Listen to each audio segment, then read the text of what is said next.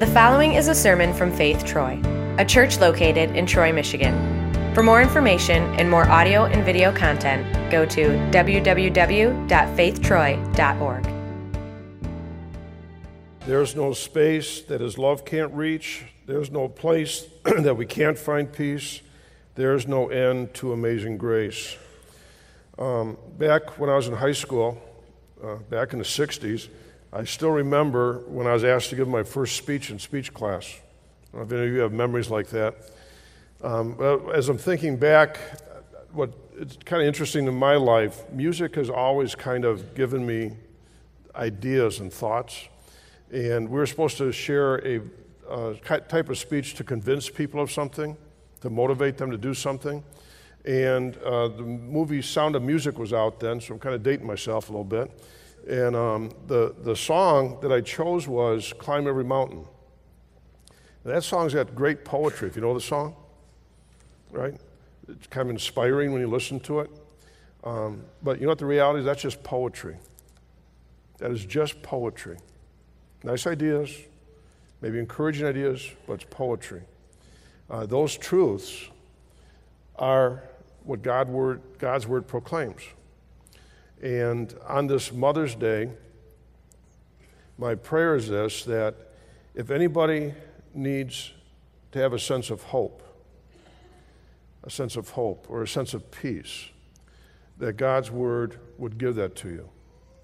I believe we have people who have come into worship that are in moments of celebration, like the baptismal family. Um, some of you moms are going to have parties today have celebrations.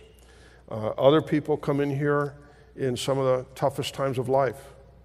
You know, and I thank God you had the courage to come today. Um, but I think we all need, at different times in our life, kind of a renewal of hope that what the Bible says is really true. Because that hope then can give peace. And if any of you leave tonight, this morning, if any of you leave with a deeper sense of hope and peace. Uh, it's not because of the song we picked, and it's not because of my words. Uh, it's because the Holy Spirit has done something in your heart. So let's join in prayer and ask Him to work His works. Gracious Father, you proclaim through the prophet Isaiah that before we call to you in prayer, you answer, and that while we are speaking, you hear. Today we rest our hearts on your promise, Lord, that you know the prayers of every mother for her family, the prayer of every worshiper for their life. Lord, as we open your word, we pray for the blessings of peace and hope based upon your amazing love. May the words of my mouth and the meditation of our hearts be pleasing in your sight, O Lord for you are our rock and our Redeemer. I'd like to begin looking in God's Word in Psalm 139. David expresses this concept that there is no space that his love can't reach. Um, he speaks about this love and this presence of God that's with him wherever he is. Beginning in verse 1 O Lord, you have searched me and you know me. You know when I sit and when I rise. You perceive my thoughts from afar. You discern my going out and my lying down. You are familiar with all my ways. Before a word is on my tongue, you know it completely, O Lord. You hem me in, behind and before. You have laid your hand upon me. Such knowledge is too wonderful for me, too lofty for me to attain. Where can I go from your spirit? Where can I flee from your presence? If I go up to heavens, you are there. If I make my bed in the depths, you are there. If I rise in the wings of the dawn, if I settle on the far side of the sea, even there your hand will guide me. Your right hand will hold me fast. If I say, Surely the darkness will hide me, and the light become night around me, even darkness will not be dark to you. The night will shine like the day for darkness is as light to you. You can hear in the words of David that he definitely believed that there's no space that God's presence which would include his love, cannot possibly reach. What I want to do is to walk through the storyline of God's Word and let you just kind of see from these different stories how the Scripture does proclaim that His love reaches everywhere. His love reaches everywhere. You go to the very first story in the Bible about humanity with Adam and Eve uh, in that Garden of Eden, where they chose to fall into sin. And when you read that storyline, they're hiding. And what is God doing? The Bible tells us as Adam and Eve hid, the Lord God called out to man, Where are you? Where are you? I would venture to say that it's very possible there's some moms here tonight, today, they're here today that um, are really concerned about the salvation of a child.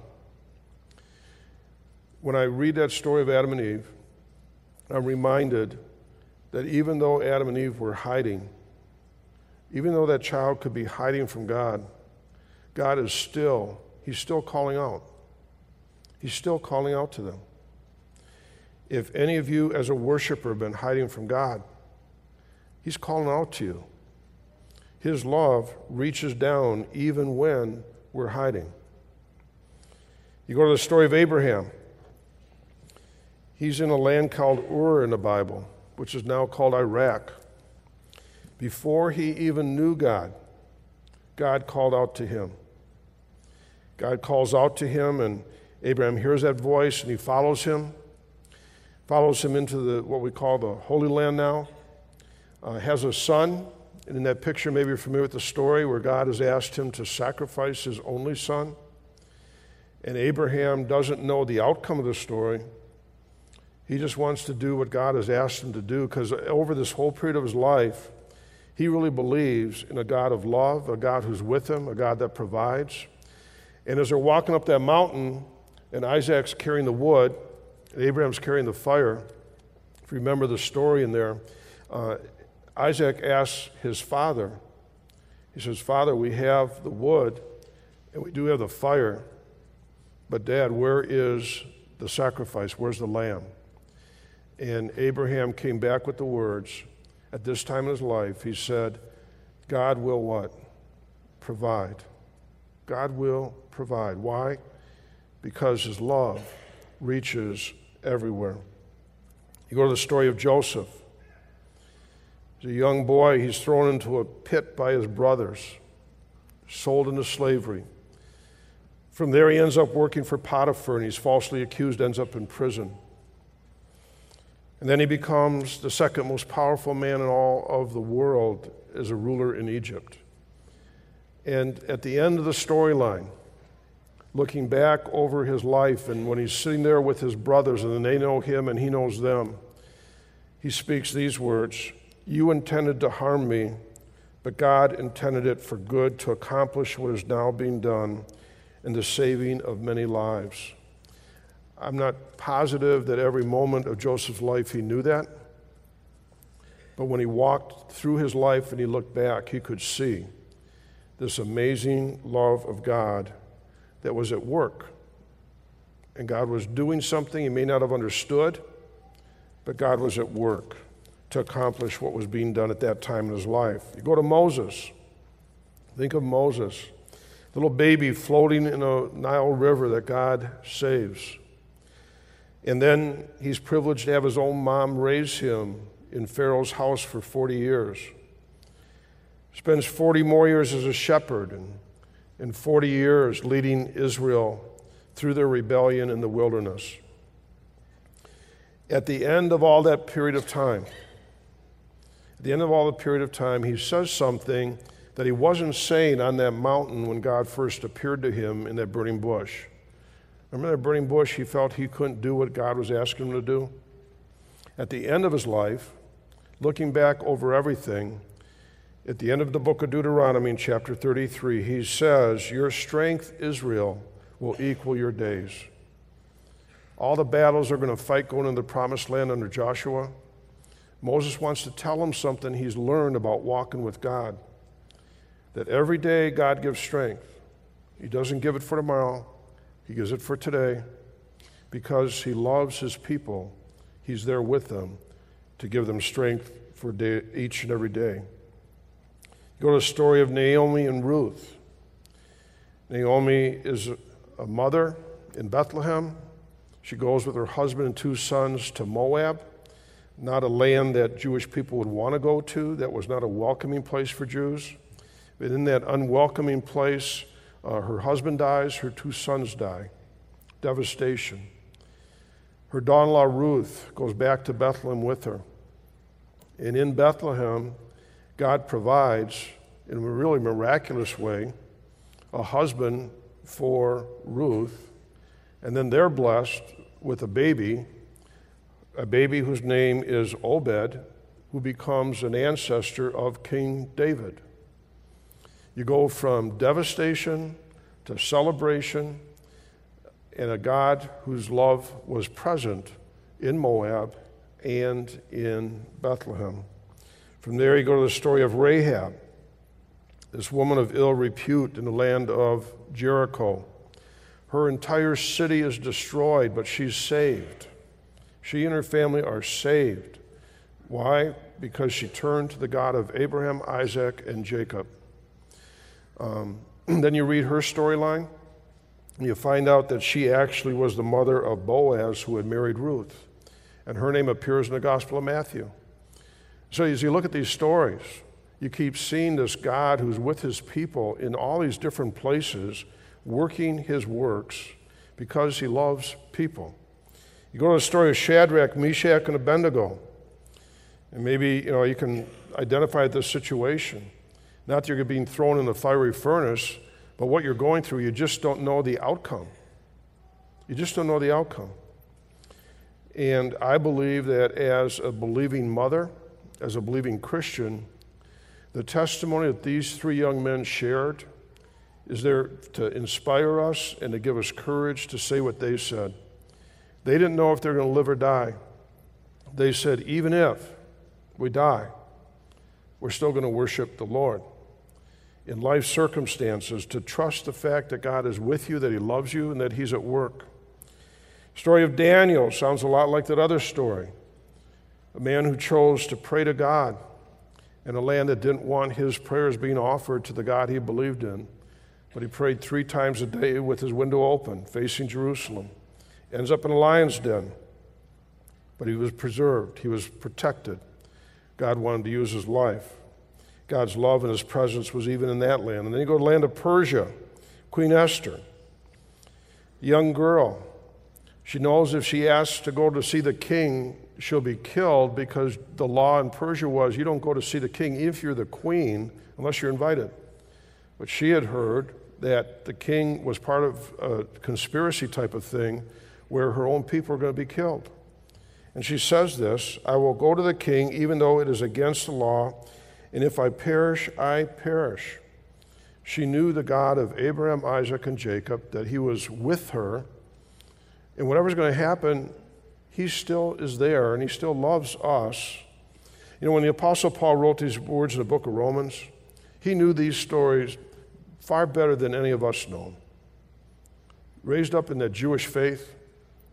And look what he says about those stories. He says, Everything that was written in the past was written to teach us so that through the endurance and the encouragement of Scripture, we might have hope. Doesn't matter where you are, doesn't matter what your life situation is, doesn't matter if you love God, He loves you. And He's at work. He is at work. The psalmist said, Such knowledge is too wonderful for me. He's with me always. He loves me always. And all those stories turn and point to the person and the work of our Savior Jesus. Think of his ministry, how it reflected this idea that his love can be given anywhere, and it is everywhere. Didn't matter if he was in a small town, didn't matter if he was in Jerusalem, his love was there. Did not matter if he was in a temple or on the roadside. Did not matter if he was in Judea or in Samaria. It did not matter if he was with the promised people or with the people in the land of the Decapolis, where the ten tribes that the Israelites had conquered had fled. In the Decapolis, he heals a man called Legion, In the Decapolis. He feeds 4,000 people. His love through his ministry went everywhere. God's love goes everywhere. And if you can find Jesus, if you can find Jesus, the Son of God, suffering and dying on a cross at Calvary, if you can find him there, and if you can find him laying in death in a tomb, where can you not find him? Where can you not find the God who loves his people? From celebrations to devastations, from times of obedience to times of rebellion, God's love is there for his people. The song said that there's no end to amazing grace. No end to amazing grace.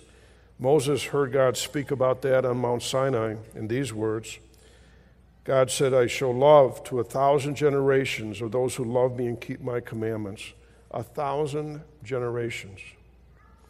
David, when he concluded the 23rd Psalm, surely goodness and love will follow me. How long? All the days of my life. Will it ever end? No, because I'm going to dwell in the house of the Lord forever.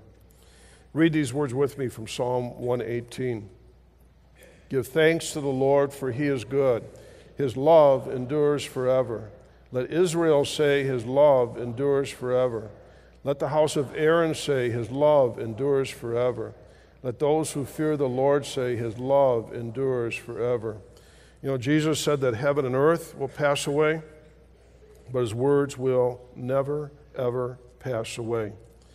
The truth that we see in the scriptures, the truth that you see in your own life, is going to be there for future generations. Um, you know, I was thinking about this amazing grace that never ends.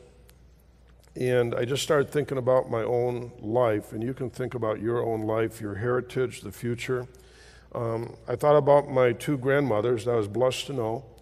Uh, my grandma Erickson came over on a boat from Sweden, ended up in Calumet, Michigan, married a miner. Um, had her life story. Born in the late 1800s, my grandma Krupski was raised on a farm in Waltz, Michigan. Uh, married a guy who drove streetcar in Detroit. Um, I knew their life stories, not all of it, but I heard stories.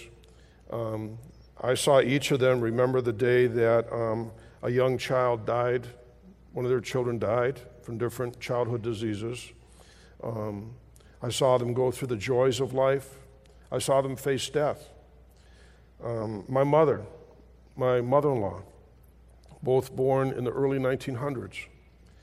Um, I saw the life story of my mother in law, how God's amazing grace was there for her. I looked at my mother, how God's amazing grace was there for her. I saw them both face death.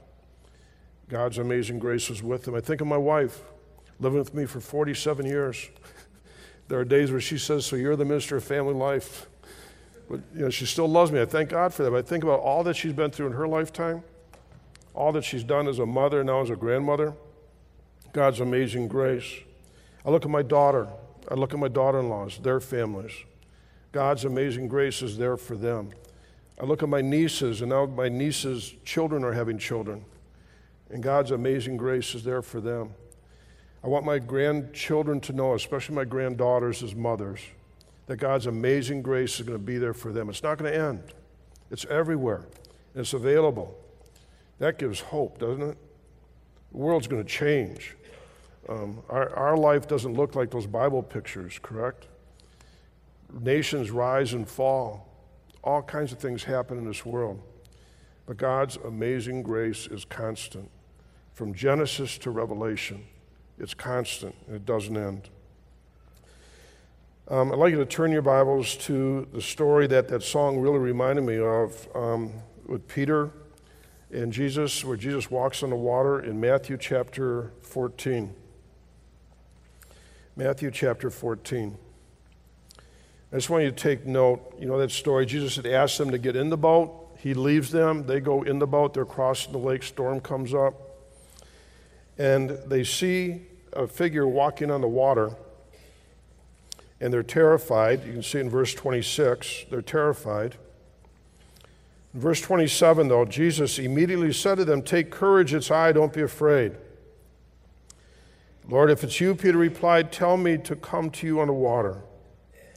Come, he said. Then Peter got down out of the boat, walked on the water, and came towards Jesus. But when he saw the wind, he was afraid, began to sink, and he cried out, Lord, save me. I want you to look at verse 31. If you have your own Bibles, that's a verse worth highlighting, marking, starring. You go home today, mark your Bible on this verse. Notice Jesus reached out his hand and caught him. Did Peter deserve it? No. He was doubting, he had little faith. But who reached out to who? Peter is sinking, Jesus reaches out to him. You and I, as we live through this life, in the storms of life especially, to have that imagery in our heart that that's who our Jesus is. He reaches out, He holds on to me. Finally, I'd like you to turn to the book of Isaiah, Isaiah chapter 40. Begin in verse 27. As maybe you've asked a question, especially in a really tough day, that is asked in verse 27 Why? Why do you say, O Jacob, and complain, O Israel, my way is hidden from the Lord, my cause is disregarded by my God? I don't know how you live in this world sometimes, not ask why. Even as a believer of Jesus Christ, you ask why. When you ask that question, remember that you're in good company. Jesus asked that question when he was on the cross at Calvary. He said, My God, my God, why have you forsaken me? Does God turn us away when he asks the why question? No. Instead, he takes us to remember. Look at verse 28. Do you not know? Have you not heard? The Lord is the everlasting, He's the everlasting God. He's the creator of the ends of the earth. He will not grow tired or weary, and his understanding no one can fathom. He gives strength to the weary, he increases the power of the weak. Even youths grow tired and weary, young men stumble and fall. But those who hope in the Lord, the old King James Version used to say, wait, and wait on the Lord. I love that picture, waiting and hoping. They will renew their strength. They'll soar on wings like eagles. They'll run and not grow weary. They'll walk and not be faint. You know, I shared with you just a few stories from the Bible, but that summarizes many lives in that text. Wouldn't you agree? People lost strength. They need to be helped. And the God of creation, they waited on Him and they renewed strength. I believe we renew strength when we prayerfully just wait on the Lord. You keep praying, you keep asking, you keep seeking, you keep knocking. Our God is there with His love, He's there with His presence. Uh, there is no place, the, that song said, where you can't find peace. And it does come through the work of our God in our hearts. We join me in prayer? Gracious Father, the testimony of your word is before us. The life and ministry of your Son, his death and resurrection confirms that your love is everlasting, that you always have been and always will be with your people.